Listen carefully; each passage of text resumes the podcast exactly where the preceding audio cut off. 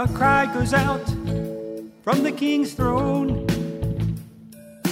Triumphal shout, making things known.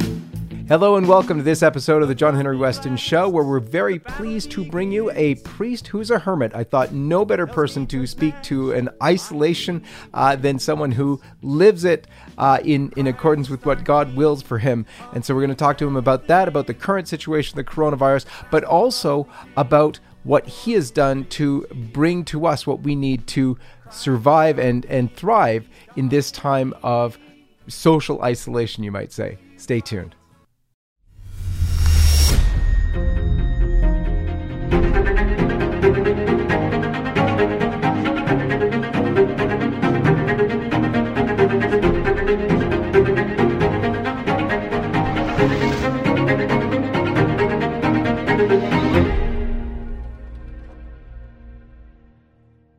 Just before we get started with today's show, I want to address something that's on the forefront of all our minds right now. The coronavirus is affecting all of us, and our reporters have been working around the clock to ensure our readers receive the most accurate news on the coronavirus and beyond. With that said, we are in the middle of our spring fundraising campaign, and because of the widespread fear and panic, raising the necessary funds to continue our mission is in jeopardy. LifeSite News is on the front lines of the spiritual battle raging in the church, especially as more and more are closing their doors. With many people on lockdown in their homes, we actually have an opportunity, a great opportunity right now to reach many people where they are at with hope and truth on their phones and computers. LifeSite remains the only source for a comprehensive look at how this global crisis is affecting faith, life, and family.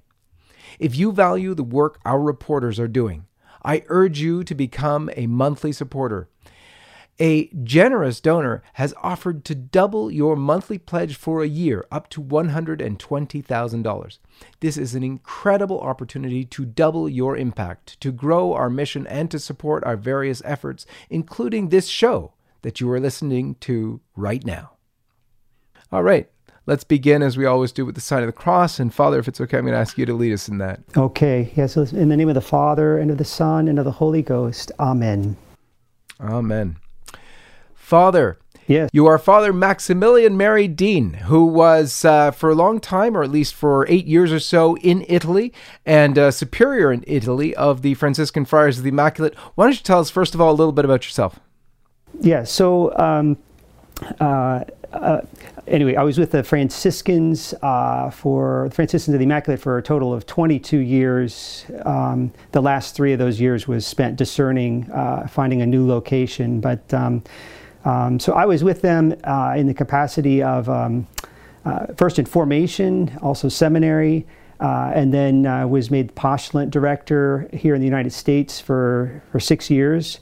And then I was asked by Father Stefano Manelli to um, head up the contemplative branch of the Franciscans of the Immaculate in Italy. Uh, so I had a two year stint as a seminarian and priest earlier on in Italy, and then six years uh, uh, in, uh, the, as a superior of the two contemplative houses in Italy. Um, and um, but all along, I always felt called to be a contemplative, and that's why I ended up leaving the Franciscans of the Immaculate. Was when uh, we the founders were removed and the Vatican put the commissioner in.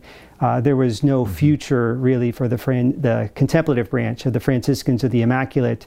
Uh, and so I began uh, discerning, with permission of the commissioner, uh, discerning my contemplative vocation outside the order, and was welcomed uh, here in the Diocese of Harrisburg by Bishop Gainer as a priest hermit um, to, to pray, you know, for the diocese and also for the church and the world at large. Um, so I don't know if you have any more questions about my background, but that's kind of in a nutshell uh, how I ended up here where I am now.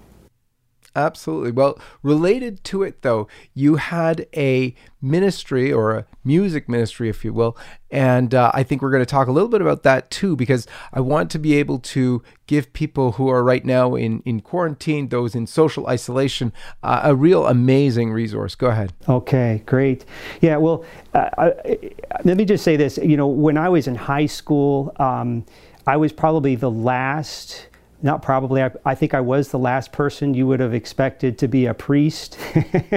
um, I was, um, uh, you know, I was unfortunately heavily involved in, in alcohol and, and all the, the scene of my, my time in the 80s uh, and played in a number of rock bands, even heavy metal rock bands.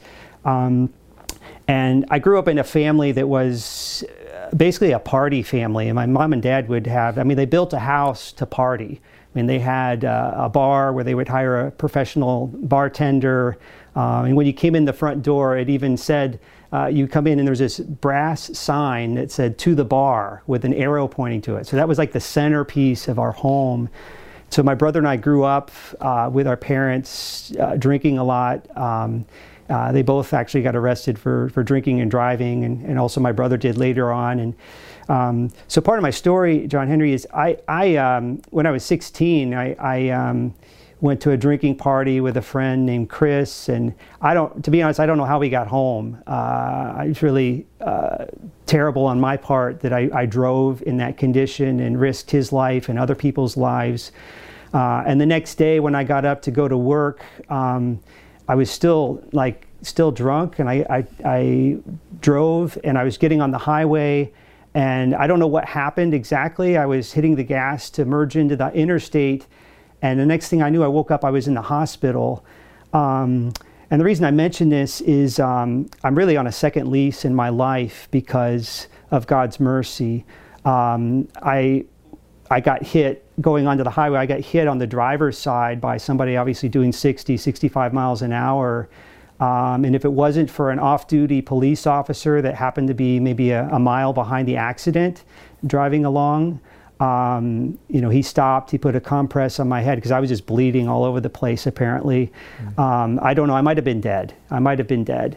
Um, and so it was a wake up call for me because I could have died at that moment and yeah, I can make a lot of excuses for why, uh, you know, I mean, my parents had just divorced and they had abused alcohol and, and all the other things you can come up with, peer pressure, the, et cetera. But in the end, I knew what I was doing was wrong. And if I died at that moment, I'm, I'm convinced that I would have been condemned to hell. Uh, but God, in His mercy, uh, gave me a second lease on life and began to call me uh, to uh, respond to His grace. Um, and uh, so a, a, huge part of my whole life was music. Uh, and, you know, I think all of us have, you know, have kind of a soundtrack, a nostalgic soundtrack to our youth and different periods of times in our lives. Um, and uh, so uh, how can I put this? It, it kind of got me through some really rough times, uh, even before my conversion. You know, so when I was sad, I could sing or or play music and sort of express my sadness. Or when I was angry, I could you know listen to or, or express my anger through through playing a guitar or something, or drums, whatever it happened to be. Um, and so it helped me to get through those very difficult moments. Um, and the thing that, that's sad is that uh, most of that music that I was listening to or playing uh, was not for the glory of God. Uh, and so that's sort of what has impelled me to record over the years. Um, and there's a lot of different types of music that I've recorded, whether it's Gregorian chant or sort of hymns and songs of meditation. Um, and now, more recently, I was just sort of impelled to, to uh, record music that has more of a, an upbeat. Um, so, music that can calm the nerves and keep us focused on God, and certainly we need that in these times. Uh, but also music that can help lift us up uh, when we're getting kind of down and uh, uh struggling. Uh, so, even some non liturgical music that can help us to get through these times. Um, and so that's that's kind of part of I think uh, as you mentioned, you know, when when we're in isolation, um, you know, I know I meet for me as a hermit. Uh, there are times where the music just helps me to keep my focus on God, uh, to keep my focus on being grateful for His blessings and uh, for His gifts, and to respond to His His grace uh, in these times. If you wouldn't mind, Father, give us your website address uh, for your music so that we might know and might make uh, make that available to ourselves. Yeah, so I mean, pretty much all my music is on a website called fathermaxmusic.com. So FMM, fathermaxmusic.com. And you can stream all of it for free. It's on all the major streaming platforms as well, but the, the links are all there. And there's a couple of music videos as well. Um, and uh, excellent. I must say, I, having listened to some myself, it's it's not your. Uh, it's not your I, am I'm I'm quite fussy when it comes to music. And uh, you've got a very beautiful voice and and the music is great. Uh, I love Gregorian chant but I, I had to listen to the more contemporary stuff and was very pleasantly surprised. I'm, I'm going to give it to my kids now um, as a as a as a great thing for them. Because as you said music that uplifts the soul. Hell's gates are smashed. My king he wins. Christ our king conquers everything. The battle of the king, war is raging. Um, and uh, what I really don't like is there's often these very, very catchy tunes that the kids know and sing because they're so popular because the, the, the, the music is great but the lyrics sometimes they're just so pathetic and uh, you've got great music and great lyrics well, thanks be to god well i mean like i loved growing up in the 70s i loved steely dan the music. You know, it was very catchy. Mm. I love saxophone, and that was part of it. But the, the, but the lyrics are awful. They'll send you to hell. you know, yeah. and so to have that yeah. kind of alternative. Uh, and not just for when we're quarantined, but also, you know, even I just think of like soccer mom driving her son or daughter two or three hours to a soccer tournament you know, I don't know yeah. if three hours of Gregorian chant's going to cut the mustard, you know? uh, so having something that's wholesome, that's catchy, that, that has a good message, um, and that's part of why I think Our Lady asked me to do that, you know? Um, that's great, and I, I love that you're you feel you're led by Our Lady into everything. Uh, your your name, Father Maximilian, obviously a huge tie to devotion to Our Lady, but then also Father Maximilian Mary Dean um, is uh, evident gives evidence to your your great devotion. Yes, well, uh, I mean, if we i think we need to tie all this what's going on into what the blessed mother's been saying to us all along you know um, mm-hmm. I, I, was just reflecting the other day on uh, our lady of la salette uh, i don't know if you're familiar with the message of our lady of la salette but when she appeared this would be 1845 in france to Melanie. And, in an approved in an approved uh, uh, apparition, is that yes, correct? Yes, exactly. I mean, they have mm-hmm. a huge basilica yeah. there, and there's even, I think, an optional feast day, optional memorial uh, in the Roman Missal of 1962. But the, the key here is, is she appeared to Maximin and Melanie, uh, and first of all, she was just weeping copiously, tears. And she told them, she says, You can never repay me for what I suffered for you.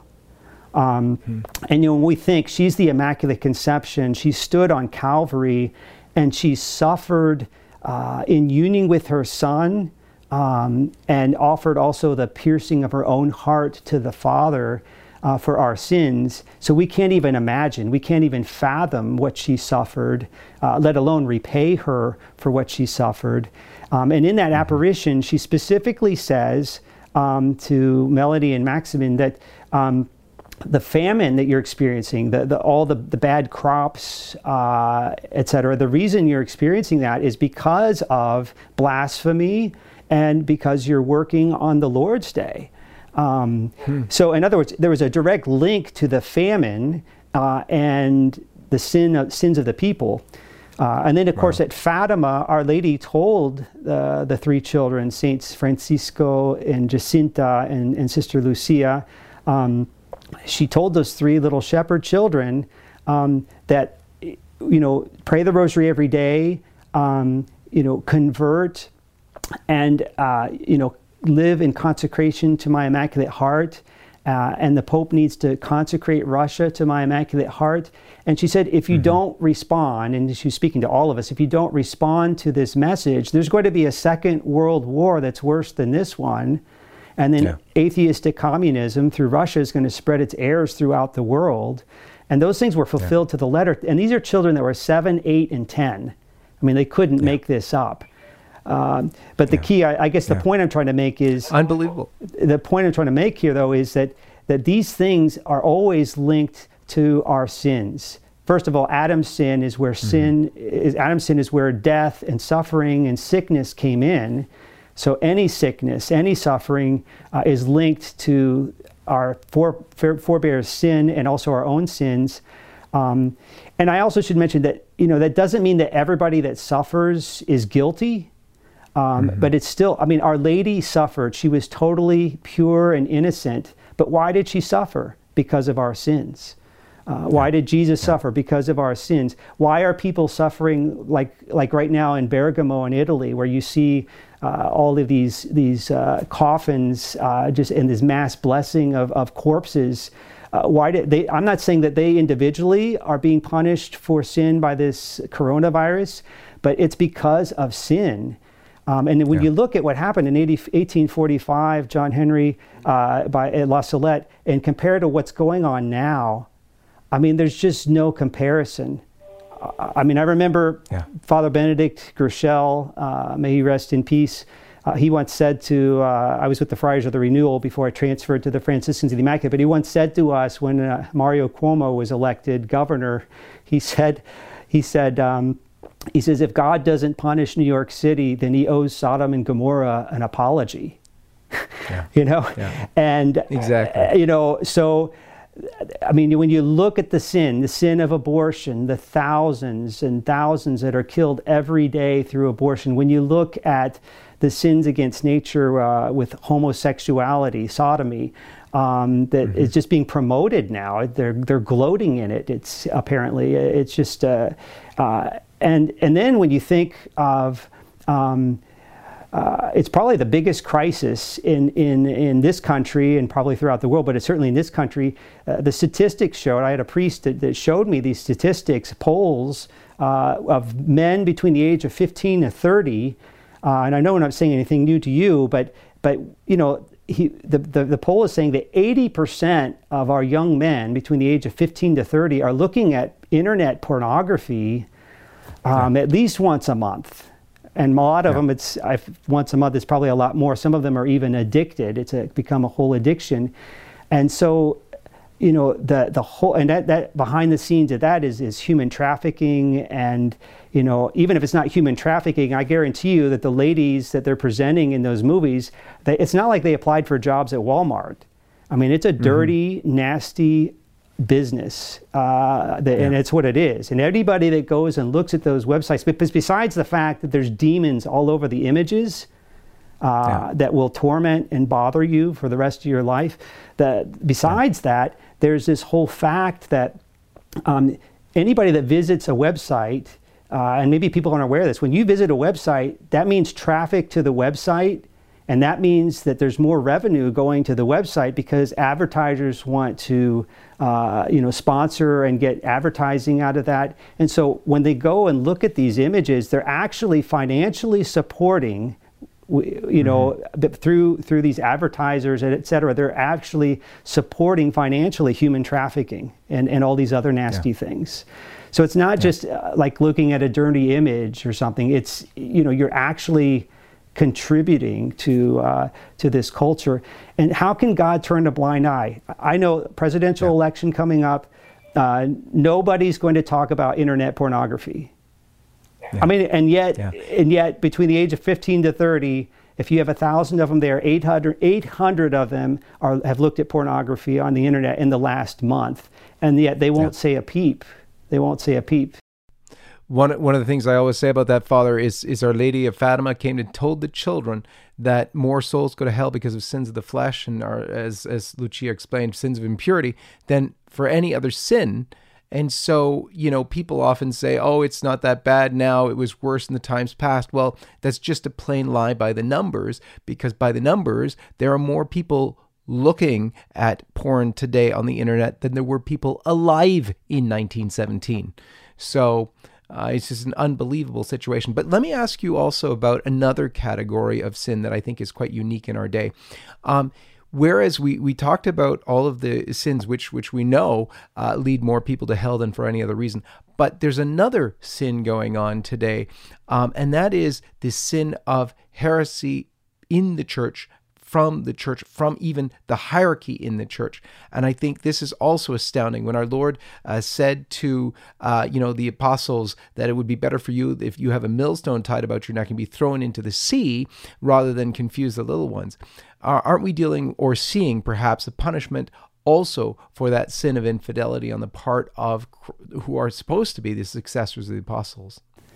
Yeah, I mean, there's there's um, two things come to mind, but uh, you know, obviously, um, uh, I think uh, there's a, a, priest that used the analogy of not preaching the fullness of truth. It's like it's like a, a priestly form uh, of contraception. Like it's not hmm. allowing the, the seed of God's word to bear fruit and go out uh, because they don't speak on certain topics or uh, it, it, they, they just they fail to lead us in our Catholic faith. Um, and certainly growing up myself in the 70s and 80s, uh, I've, you know, and my generation, I think we can say we were robbed. It was highway robbery. We never got any catechism. Uh, you know, I mean, I even uh, I kind of laugh, John Henry. I went to the that school, the famous school, Brebeuf Preparatory School in Indianapolis. I don't mm-hmm. know if mm-hmm. you're familiar with the school, but they've been all over the headlines because the bishop has said that they can't be called Catholic. And I oh, laugh because they haven't been Catholic since I went there, which was in 83 to 87, and my brother was there till 89. Um, mm. And uh, but I mean, I was there four years. This is a school run by Jesuit priests, and they never. I never was told about the Trinity, I mean, the Father, Son, and Holy Spirit. I mean, that's like the central dogma of the universe of our Catholic faith. Um, I was never told about the incarnation, that Christ was true God and true man, about the redemption. Um, and we had I mean, in four years, we had every year we had a full semester of quote unquote religion class that was mandatory, and they didn't talk about anything of that nature. Um, and so, I mean, we're reaping those fruits. And when the, the shepherds and the priests don't communicate those truths to the faithful, um, or if they misrepresent them. I remember uh, Father Richard McBrien was appearing on uh, uh, it was uh, 60 Minutes had a, an exorcism on uh, on their show in 1990. They did a special feature, and afterwards they had Tom Brokaw interviewing two priests, and one of them was Father Richard McBrien. And on public television, uh, before the whole nation, uh, he said that angels didn't exist, which is heresy. I mean, it's total heresy uh, I mean, I think that's excommunication, uh, latae sententiae, that he just, he, he denied a dogma of the faith, that there are mm-hmm. angels, that there are demons.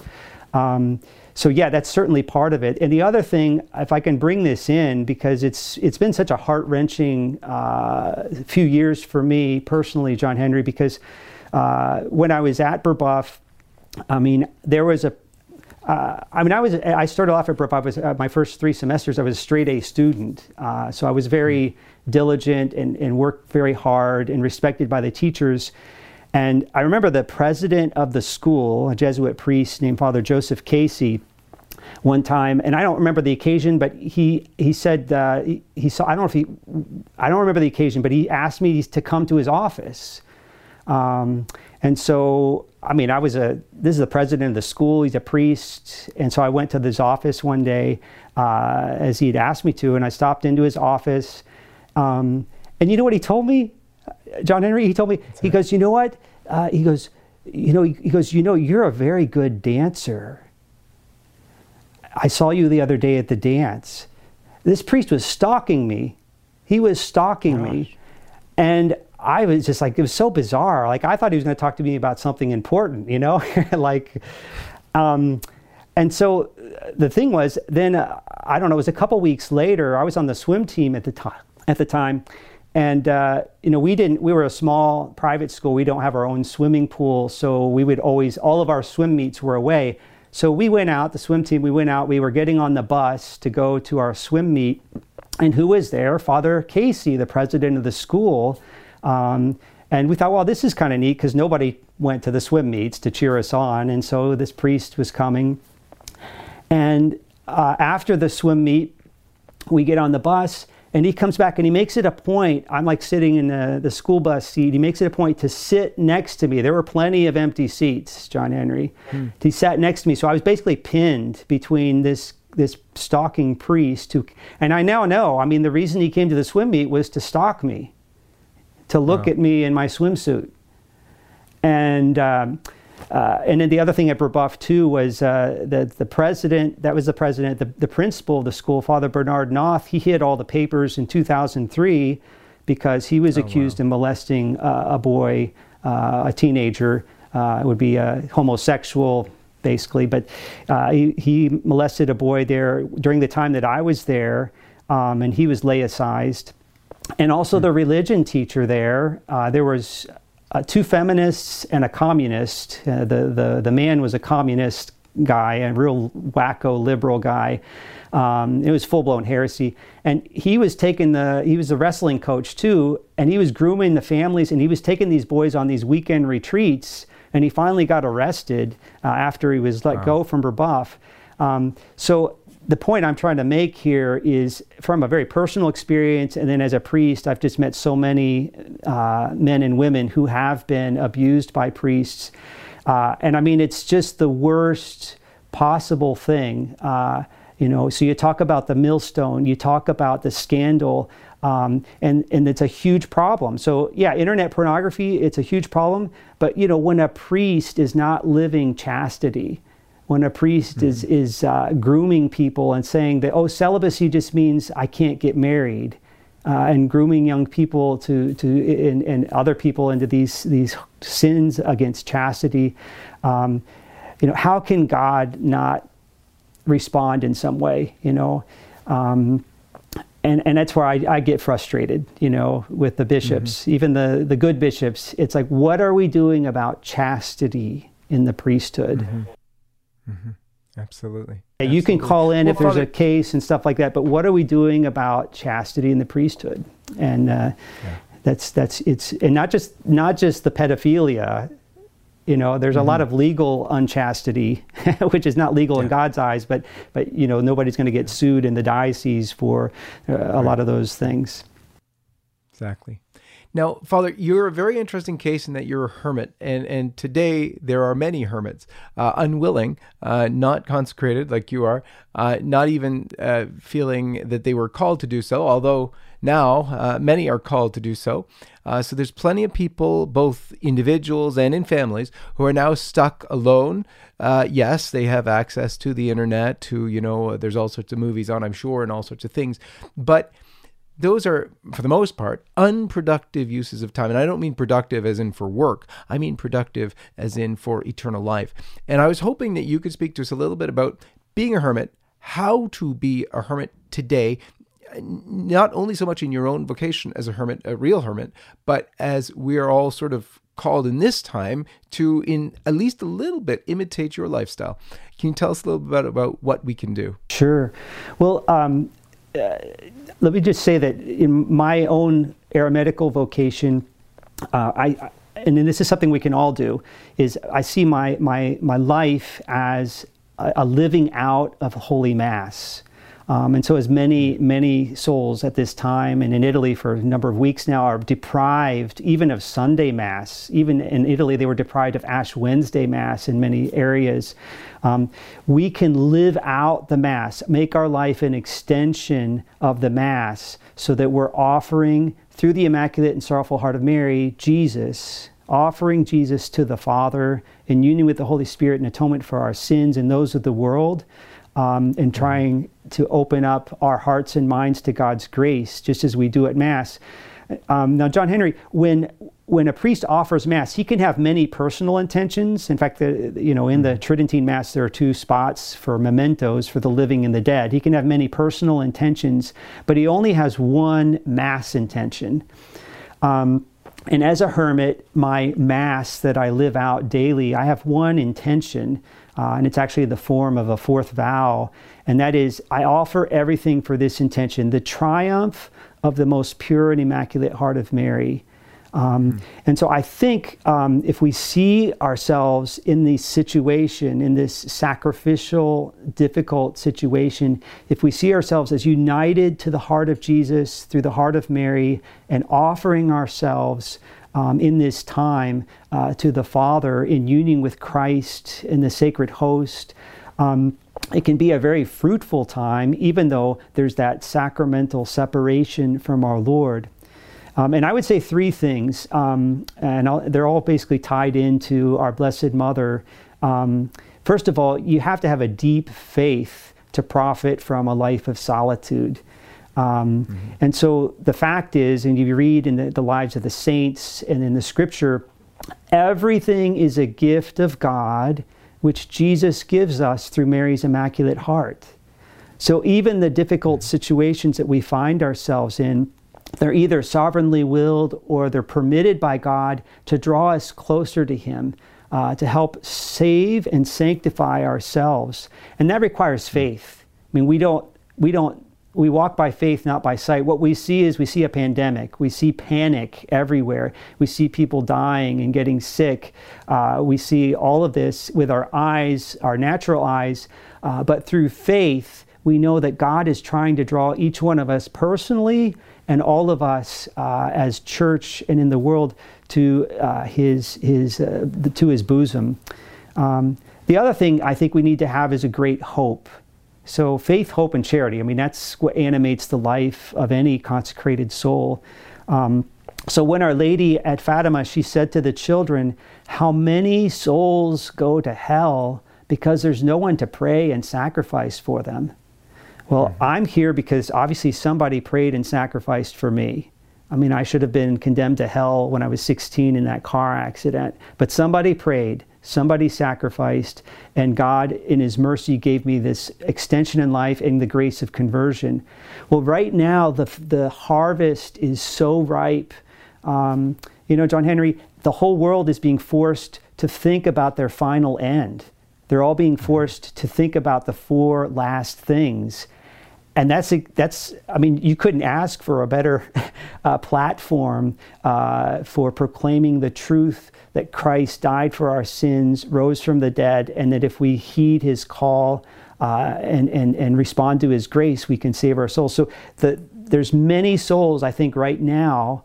Um, that are disposed because of the situation to extraordinary conversion and so, mm-hmm. Our Lady's message how many souls go to hell because there's no one to pray and sacrifice for them? If you make that positive, how many souls will go to heaven if we pray and sacrifice for them? Mm-hmm.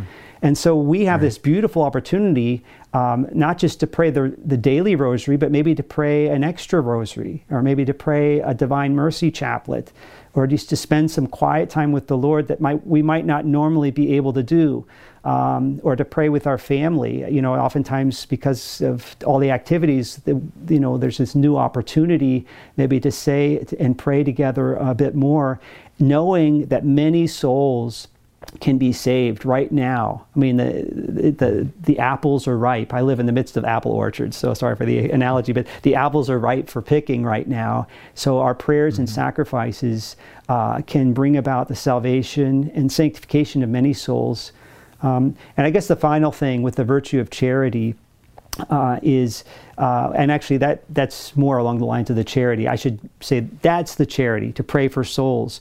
Uh, so let me go back mm-hmm. to hope. The virtue of hope. Our Lady said, "In the end, my immaculate heart will triumph." Uh, and and those are that's a sovereign part of God's will. Her heart will triumph, and so our charity uh, and our hope is what can I do to help bring about the triumph of Mary's Immaculate Heart? Uh, and very simply, praying the rosary every day, uh, having that trust in God and His loving providence, living out our consecration to her Immaculate Heart. Um, and, and doing our part, you know, that if, if we have that intention to pray and sacrifice for souls, but also for the triumph of her most pure and immaculate heart, um, uh, we have great hope because this will happen. It will happen. Mm-hmm. Um, uh, Absolutely, I think Father, one of the one of the questions I think on a lot of people's minds, uh, my mind for sure, is right at this crisis time, right as we're trying to uh, live out this faith, hope, and charity in isolation, uh, in in sort of a hermitage of our own, uh, imposed on us. Um, yet we're deprived of the one thing that for many many people has been the greatest solace on earth. That has been the the greatest treasure uh, that we have, the holy sacrifice of the Mass, daily received by many of us. Uh, that's why I feel so privileged to speak to you, Father. Um, you're still receiving Jesus when most of us, almost all of us, can't anymore. Um, please speak to that if you would. Yeah, you know, um, our bishop held out a little longer, maybe than other bishops, um, knowing you know, and it, it's this is really tough, you know, because I, I get the pandemic, I get the fact that especially our elderly are at risk. If we continue to spread it, um, that it would just wipe out a lot of our sick and elderly. Um, so I, I, get that, um, and yet, um, you know, on the other hand, you know, you, you, just have to ask the question where is our faith? In other words the very thing that we need uh, to to save us from this pandemic is the eucharist is our lord is the holy sacrifice of the mass um, and so, uh, you know, in a certain sense, you would think that we should be doing the opposite. Um, oh, I think, you know, I've thought of this in, in um, uh, these days, that, that quote of uh, St. Pio of Pietrelcina, um, that uh, you know it would be easier for the world to survive without Holy Mass, uh, you know, or I'm sorry, easier for the world to survive without the the sun uh, than to survive without Holy Mass. Um, and so I really, you know, when I got the news that here in my diocese that nobody could come to Holy Mass. Um, that night when I was making my holy hour, I mean, I had tears in my eyes, you know, uh, and I really, I feel deeply like that non sum dignus. I'm not worthy. You know, I mean, I know many lay people that are much holier than me, you know, and they can't come to Mass, but I can. And, and I take that very seriously um, that I am representing, um, you know, all of the faithful in that Holy Communion and bringing just thousands and thousands of souls to the heart of Jesus uh, when I offer that Holy Mass. Um, so yeah, it's it's. Um, I mean, it's unprecedented. I mean, in in church history. I mean, I don't think we've ever seen in church history where all of Italy can't go to mass on Sunday. Mm-hmm. I mean, it's just unheard yeah. of. Yeah, Would you, when you were saying it there, um, it reminded me of that prayer to Saint Joseph, whose feast day we just celebrated. Uh, you know, the very traditional prayer that uh, says, "We dare not approach now, while he reposes near your heart. Uh, kiss his fine head for me and ask him to return that kiss when we draw our dying breath. Want to say to you, Father, and to all you priests out there who are still able to receive our Lord in Holy Communion, kiss his fine head for us. And we certainly will. And, and obviously, there are communities, uh, uh, cloistered nuns, and other religious sisters. Um, and right now, they're being called they're always called to re- represent the whole church as brides of Christ. But right now, they are the ones that are kissing Jesus uh, and embracing him and being embraced by his heart on behalf of, of all of the faithful of the whole church. Um, so it's such a privilege and also a responsibility uh, that we have as priests and religious always, but especially in these times, I think it's like putting a highlighter uh, on the reality of our vocation, our priestly and consecrated vocation. Um, so I will certainly be praying, you know, for you and and uh, all those who work with you, John Henry, and all those uh, uh, who are viewing uh, as, as I continue to pray for, for all souls, uh, for all those uh, who are being afflicted, uh, whether by the disease or by the consequences uh, of what we're, we're experiencing right now. Amen. Let's, let's talk a little bit in, in conclusion about the triumph of the Immaculate Heart. Professor Roberto de Mattei and others have, have literally talked about this as a, chastisement, perhaps even the predicted chastisement from Our Lady of Fatima.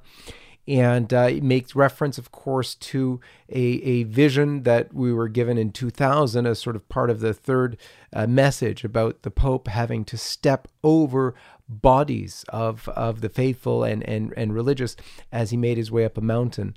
And uh, certainly, it seems like uh, in in Italy today we can see that exactly going on. The the the bodies, uh, as we've seen in in video that you mentioned earlier, coffins lining everywhere.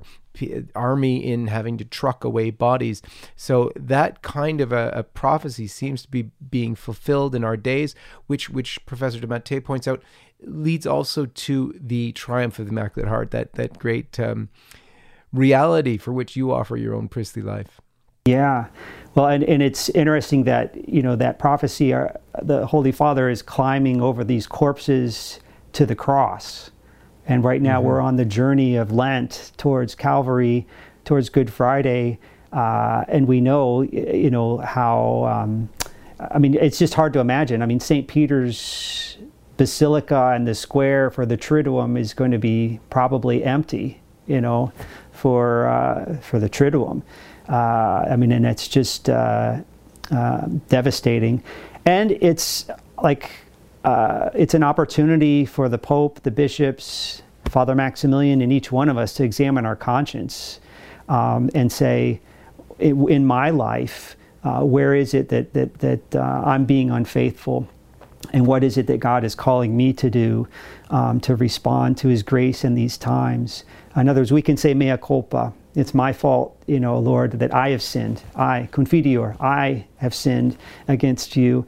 Um, and I repent and I want to change my life. And, uh, you know, what is it that you're calling me to do?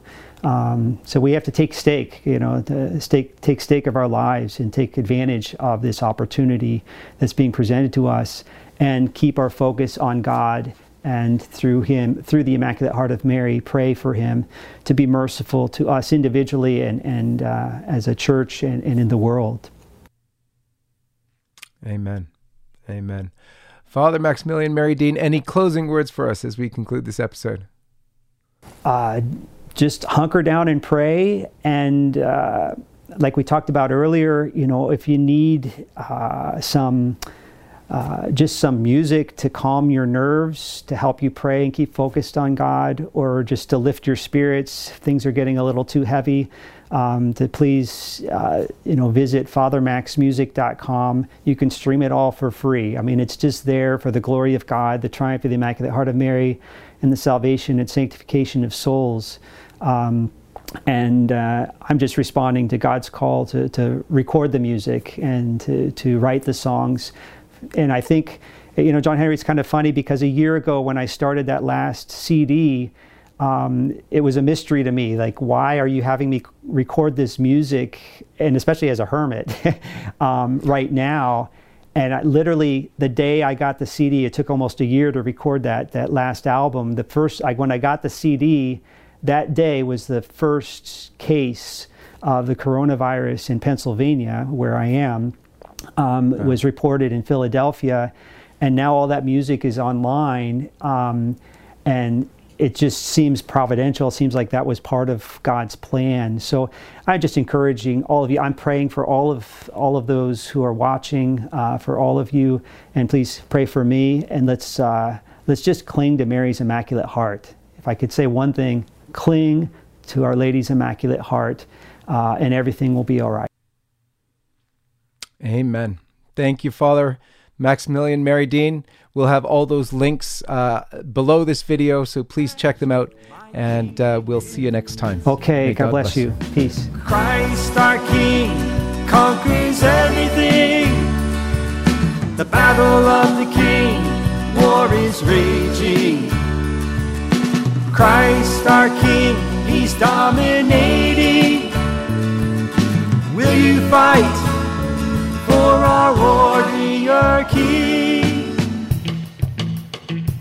Warrior king. Hello, this is John Henry Weston. I'd like to invite you to subscribe to the John Henry Weston Show YouTube channel if you haven't already done so. There you will find all the past episodes and much more. Thanks again for watching, and may God bless you.